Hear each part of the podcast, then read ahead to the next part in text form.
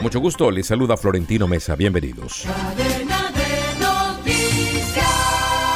El expresidente Donald Trump adelantó anoche durante el último día de campañas antes de las elecciones de mitad de mandato de este martes que hará un gran anuncio la próxima semana en Florida mientras se rumora la posibilidad de una tercera candidatura presidencial. Trump ha sido cada vez más explícito sobre sus planes de lanzar una tercera campaña presidencial y en los últimos días ha dicho que formalizaría sus intenciones muy muy pronto. Candidatos y grandes figuras que lo respaldan hicieron un último llamado a los votantes para sufragar hoy, en una jornada en la que los republicanos están entusiasmados ante la posibilidad de recuperar el control del Congreso, mientras que el presidente Joe Biden insiste en que su partido sorprenderá a muchos. Los demócratas afirman que los triunfos republicanos podrían reconfigurar profunda y adversamente al país, mientras los republicanos aseguran que la población está harta de las medidas de Biden en medio de una enorme inflación y preocupaciones sobre la delincuencia.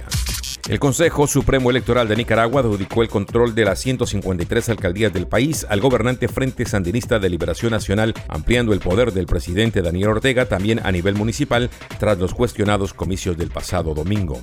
Según el último reporte oficial, los sandinistas ganaron las elecciones municipales con un 73% de los votos válidos a nivel nacional. El Frente Sandinista manejaba hasta hoy 141 alcaldías de Nicaragua, ahora extiende su poder a las 153 municipalidades. La justicia francesa y la canónica abrieron investigaciones contra 11 obispos o exobispos en casos de agresión sexual, entre ellos un cardenal que reconoció una conducta reprobable con una menor hace 35 años, anunció la conferencia episcopal. Los 120 miembros de la conferencia se reúnen desde el jueves en Lourdes para trabajar en propuestas concretas con el fin de mejorar la comunicación y la transparencia sobre las medidas canónicas adoptadas contra los religiosos acusados de agresión sexual.